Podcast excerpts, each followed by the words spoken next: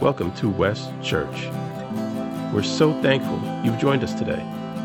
Whether you're joining us in person or virtually, we're excited to come together to praise, worship, and receive God's glory. If this is your first time with us, we'd like to give you a very special welcome. If you're returning, thanks for joining us again. We appreciate it, and we appreciate you. Now, let's prepare to be inspired and encouraged as we enter into worship. I want to ask you a question. How many of you have seen the, the Wizard of Oz? All right, just about everybody. So you know what I'm talking about. I'm going to date myself a little bit. When, when I was a little boy, before the days of Netflix and Hulu and Disney Plus, uh, you could only watch The Wizard of Oz on TV. My, the first TV in my house growing up was only in black and white. I remember our family buying our first color TV. Uh huh. And uh, if you wanted to know what was on TV and when it was on, you had to buy the newspaper or a magazine called TV Guide. What is TV Guide? Uh, and if you didn't have that, you know, they would advertise in advance. And, and the Wizard of Oz would come on about the holidays. I don't remember which holiday it was, but I think it was usually a Sunday night. The Wizard of Oz would come on. And for me, watching as a little boy, one of the scariest scenes in The Wizard of Oz was when Dorothy and the Tin Man and the Scarecrow and the Cowardly Lion finally get to the Emerald City and they stand in the presence of Almighty Oz and the, the, the, the, it's a big green face, and there's smoke and there's steam, and a booming voice, What do you want from Almighty Oz? And they're trembling, and Toto walks around behind the curtain, and it's just a man pulling levers. Toto sneaks behind the curtain, and it's just this old guy operating machines to give the impression that he was an all powerful wizard, but he wasn't. He's just an average person. You strip away all the special effects, and he was just a nice guy who wanted to help people. He wasn't, Oz the wizard was transcendent and powerful and all knowing, but Oz the man, just a man. I would like to submit to you that Christmas, according to the Gospel of John, is like the story of the Wizard of Oz turned upside down.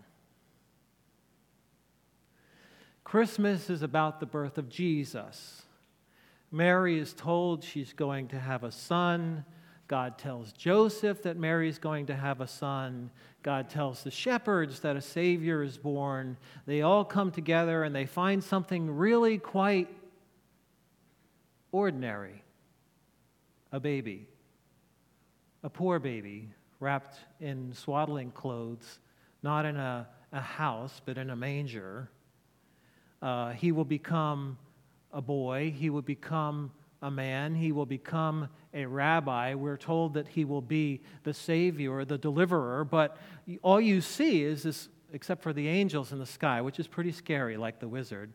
Uh, all you see is an ordinary baby at Christmas surrounded by some very extraordinary circumstances and announcements.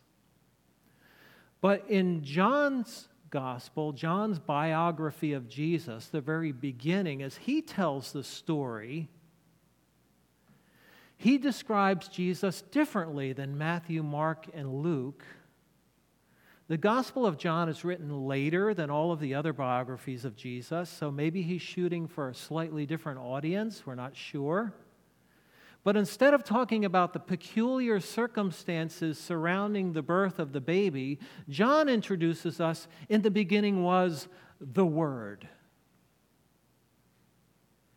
And what we find out, what we're going to find out today, is that the Word is so much more amazing than just a baby.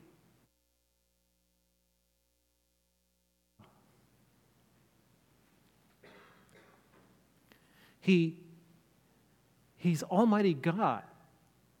He's God. Like John is taking the Oz story and flipping it upside down on its head. Jesus is so much more than just a man. He's so much more than just a baby. He is the God of the universe who's pulling all of the levers of creation. John begins, he starts, in the beginning was the Word. And thinkers before us have wondered why John chose that expression, the Word, to describe Jesus. Could it be referring to the Word of God in the Hebrew Bible that goes forth from God's mouth and accomplishes what God spoke it to accomplish, as in Isaiah 55, verses 10 and 11, which says this For as the rain and the snow come down from heaven and do not return there, but water the earth, making it bring forth and sprout, giving seed to the sower and bread to the eater, so shall my word, God says, be that goes forth from my mouth. It shall not return to me empty, but it shall accomplish that which I purpose and shall succeed in the thing for which I sent it. Is that what John meant when he referred to in the beginning was the word? Some have suggested that maybe it's a reflection on the, in the Hebrew Bible of Proverbs, where wisdom is personified as a person who speaks as in like Proverbs 8 13 and 14, which says, The fear of the Lord is hatred of evil, pride and arrogance, and the way of evil and perverted speech I hate, says wisdom. I have counsel and sound wisdom. I have insight. I have strength. By me, kings reign and rulers decree what is just. Some think that John was think, speak, calling Jesus the Word because he is the wisdom of God. Some suggest that maybe Jesus was sort of interfacing with Greek philosophy in his day. Prior to the coming of Jesus, you have the great Greek thinkers Socrates, Plato, Aristotle. There was a very, very well known Jewish philosopher by the name of Philo. And the Greeks used the term the word to describe the, um, the uh, animating force of thought and imagination and reason in the world. So maybe John's kind trying to connect with his modern day culture beyond and outside of Israel.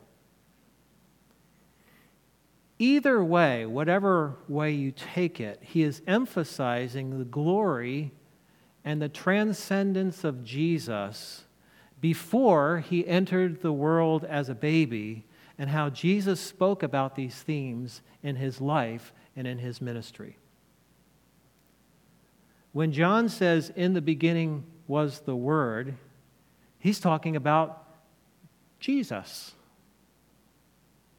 John's biography and gospel is all about Jesus. But he begins by calling him the Word. Jesus is more than a man, he is more than a baby, he's more than a teacher. John says he's the Word. And verses 1 through 5 begin to explain in part of whom Jesus, uh, John, one of his apostles, one of his followers, writing some 80, 90 years later, thought Jesus was. And I want to highlight three things that John says Jesus is He is God, He is life, and He is light. He is God, He is life, He is light. Look with me at verses 1 and 2. He says, In the beginning was the Word. The Word was with God, and the Word was God. He was in the beginning with God. So John starts out, he says, In the beginning.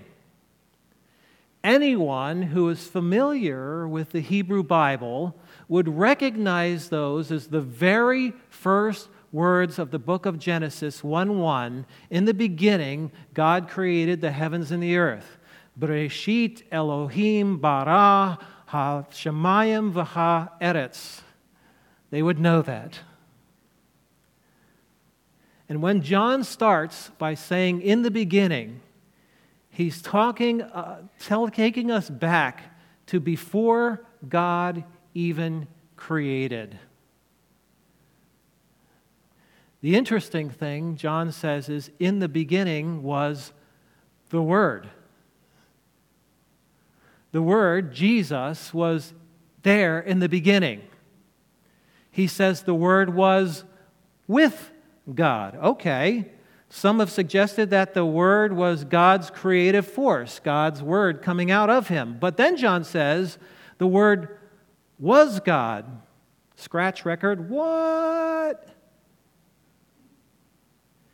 In the beginning was the Word, I get. The Word was with God, I get.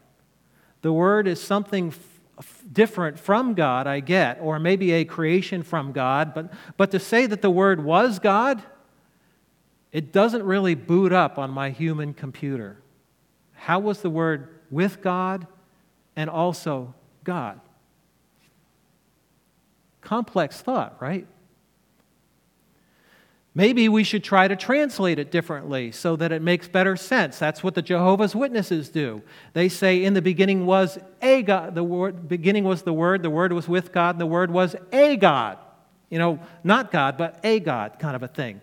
But that's not really what it says. It says the Word was God. And so John hits us right from the start with the idea that Jesus was God with God in the beginning, and Jesus, the Word, was God. And this passage is one of the pivotal verses in the Bible that introduces the teaching of what we call today the doctrine or the teaching of the Trinity. The Word was with God and the Word was God. There was one true God, but that God is more than one person. The Word is God, and God the Father is God, but we do not have two gods, but one God who we find out later as we read on in the story exists as three persons Father, Son, and Holy Spirit. That's where John is beginning to take us when he introduces Jesus to us. The teaching of the Trinity is something totally new and unexpected in history and even offensive to monotheistic religious thought. John, with all of the first followers of Jesus, was Jewish. Judaism is a monotheistic, one God only religion.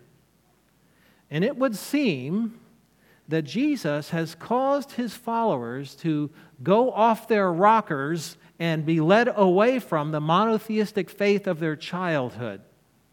Jesus has somehow misled hundreds of Jewish people to move away from their pure singular monotheism of Judaism towards the Trinitarian one God who exists as three persons way of thinking.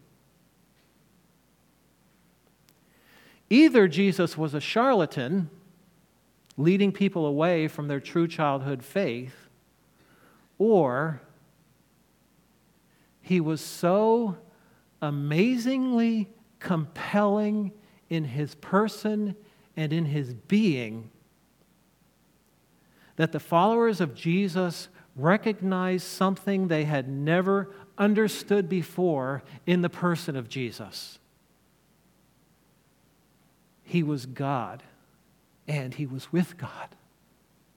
Father and Son. Not two gods, however, one God, part of the teaching of the Trinity.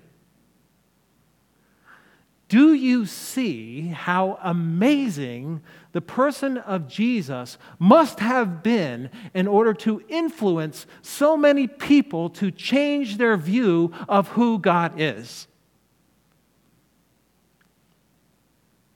John wants us to understand this. Jesus is God. He was with God. He is God, God the Father, God the Son, God the Spirit, as John is going to go on to explain in the rest of his book about Jesus. And to say that Jesus is God is to say that he is so utterly transcendent and above us. He is outside of time. He is before creation. He possesses all knowledge, all power, and he possesses the being of God within himself. Jesus is utterly other, and it's amazing that we can even know him or understand him. And to say that Jesus is in the beginning, that he was born as a man and a baby no less, the first Christmas, is to say that in an incomprehensibly compassionate way, God chose to humble himself to be with us and to bring us redemption. Think with me about the compassion and willing desire of God to come to us and to be known by us.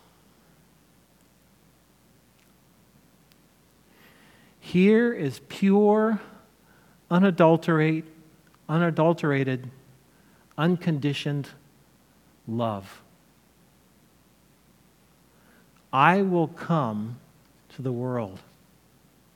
I will be born into the world, a redeemer, a savior, a man. I, God, will come to you. That's what Jesus did. The Father sent the Son, the Word, to reach us with the offer of forgiveness and grace and reconciliation. People look at the horror of the world and wonder if God cares. How come he doesn't just stop all of the evil in the world? We want him to stop all of the evil in the world, all the bad people that are hurting others in the world. We want him to stop them. We don't want him to stop us, with and we don't want to look at the, the, the not so good things and the ways that we harm others, but we want him to stop them. And when God doesn't deal with them, we wonder if he's any good.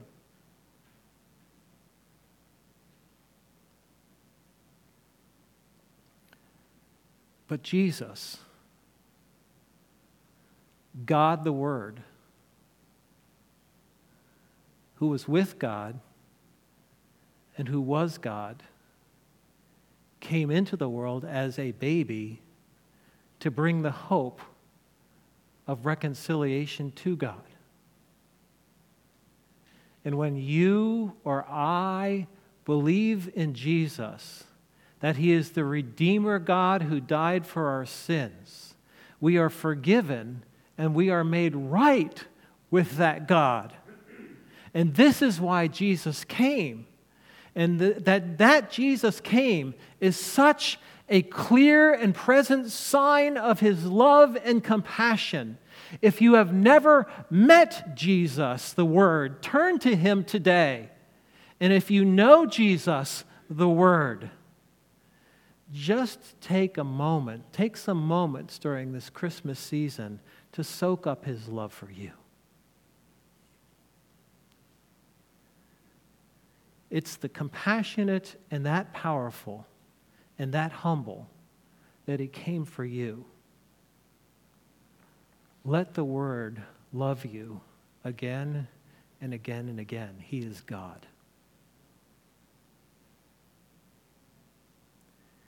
And he is life.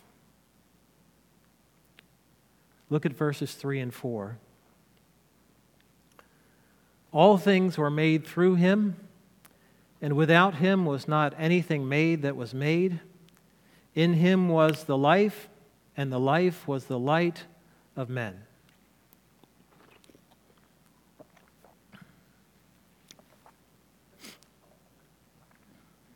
The entire world was made through Jesus at the creation. He is responsible for it all, together with his Father. He was life. Jesus is life. He is, by definition, God, as God alive. He is the I am.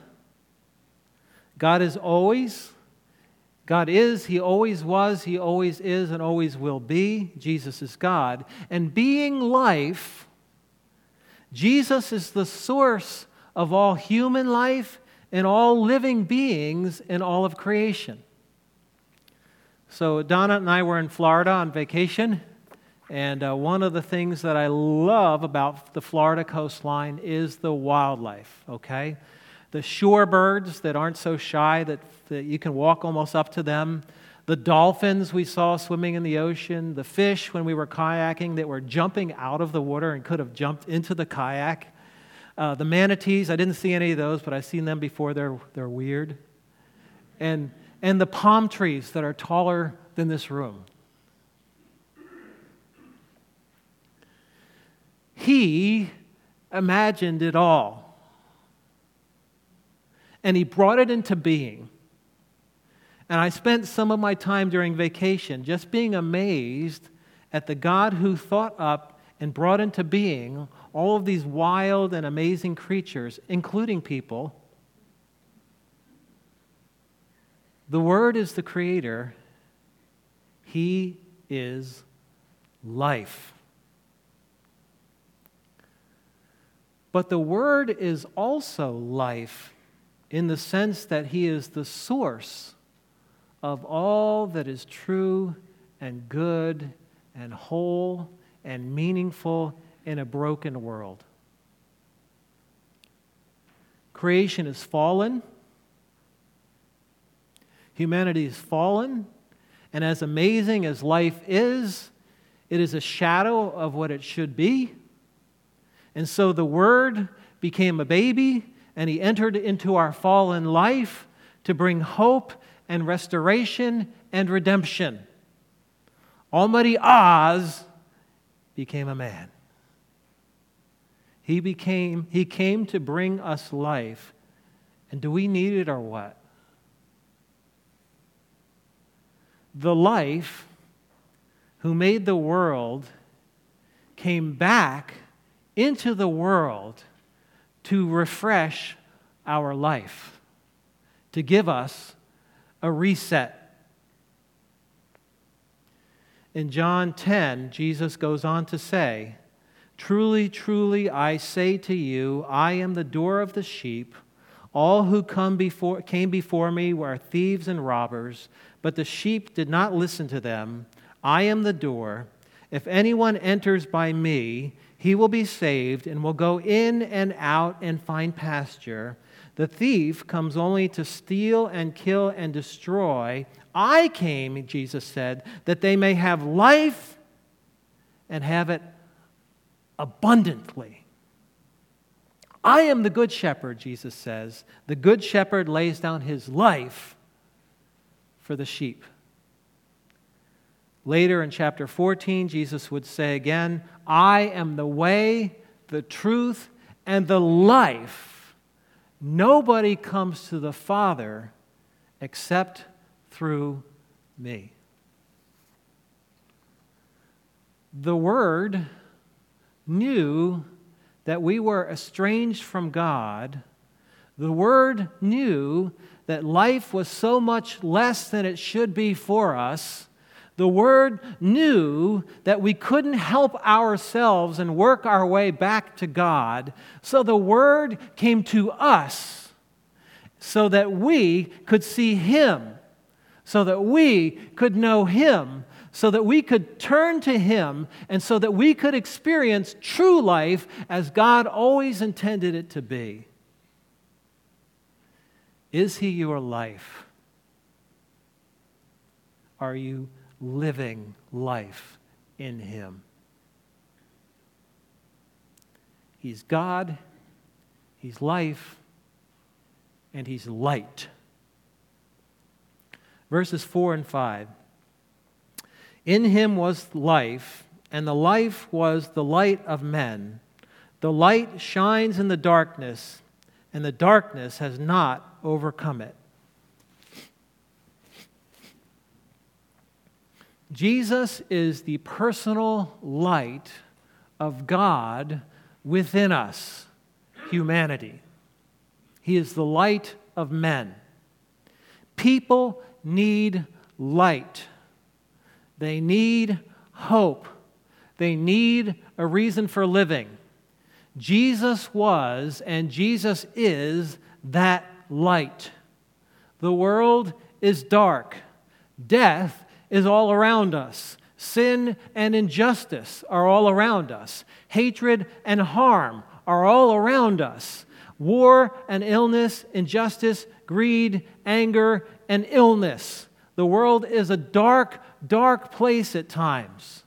And some of you, some of you are going through some very dark days right now. And you know it and you feel it deep inside, like the darkness is all around you.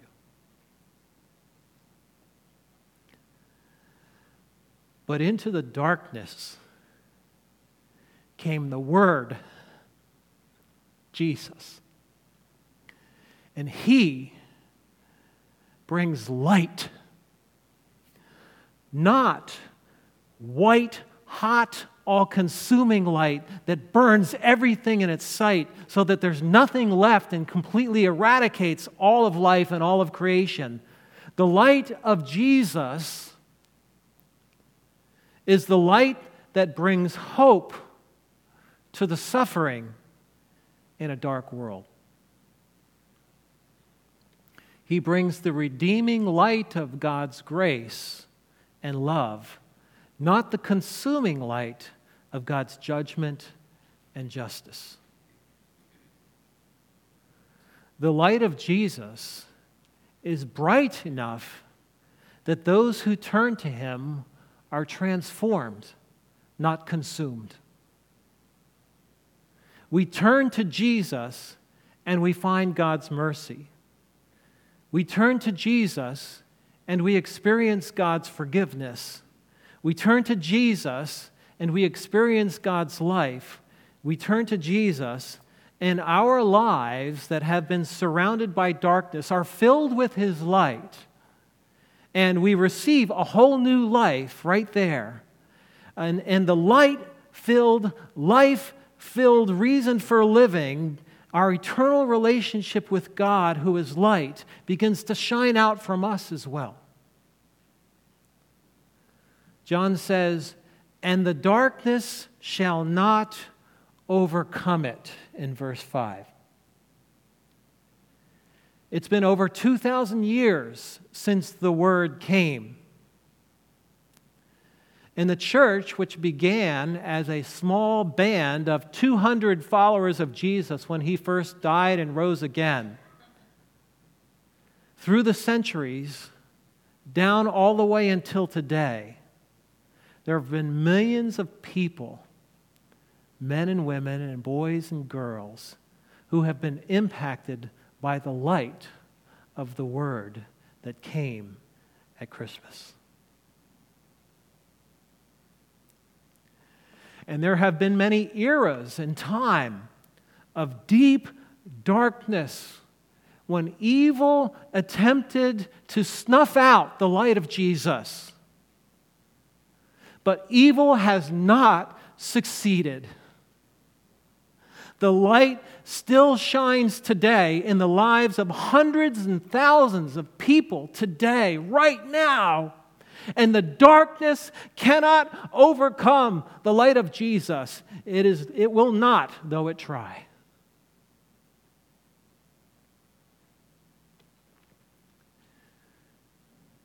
And some of you are struggling with deep darkness in your life.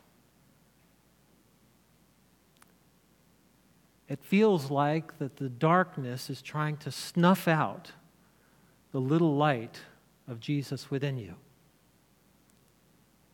You feel overwhelmed, afraid, anxious, alone, sick. Will the light of your faith be snuffed out by the darkness or the light of faith of somebody that you love? John, who wrote this about Jesus, says, No, it will not. The darkness has not overcome the light. cling to Jesus. If you've wandered, return to Jesus. If you've never believed, but you are realizing as I describe him today that Jesus is the light, come to Jesus.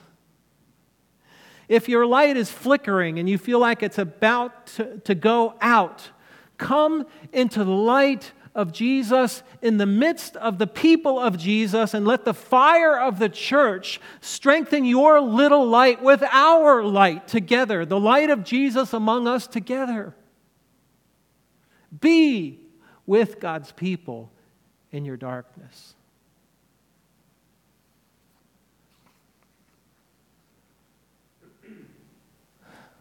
The light of Jesus is good, not harmful.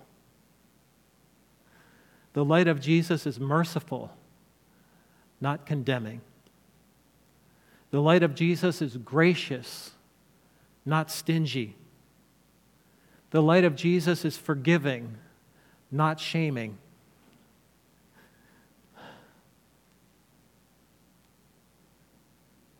The light of Jesus is sustaining, not forsaking. He never turns his back on his children. Even when we walk through the valley of the shadow of death, even when we walk through death's dark door, the darkness cannot overcome the light of Jesus in the heart of his beloved son or daughter, and Jesus is the light.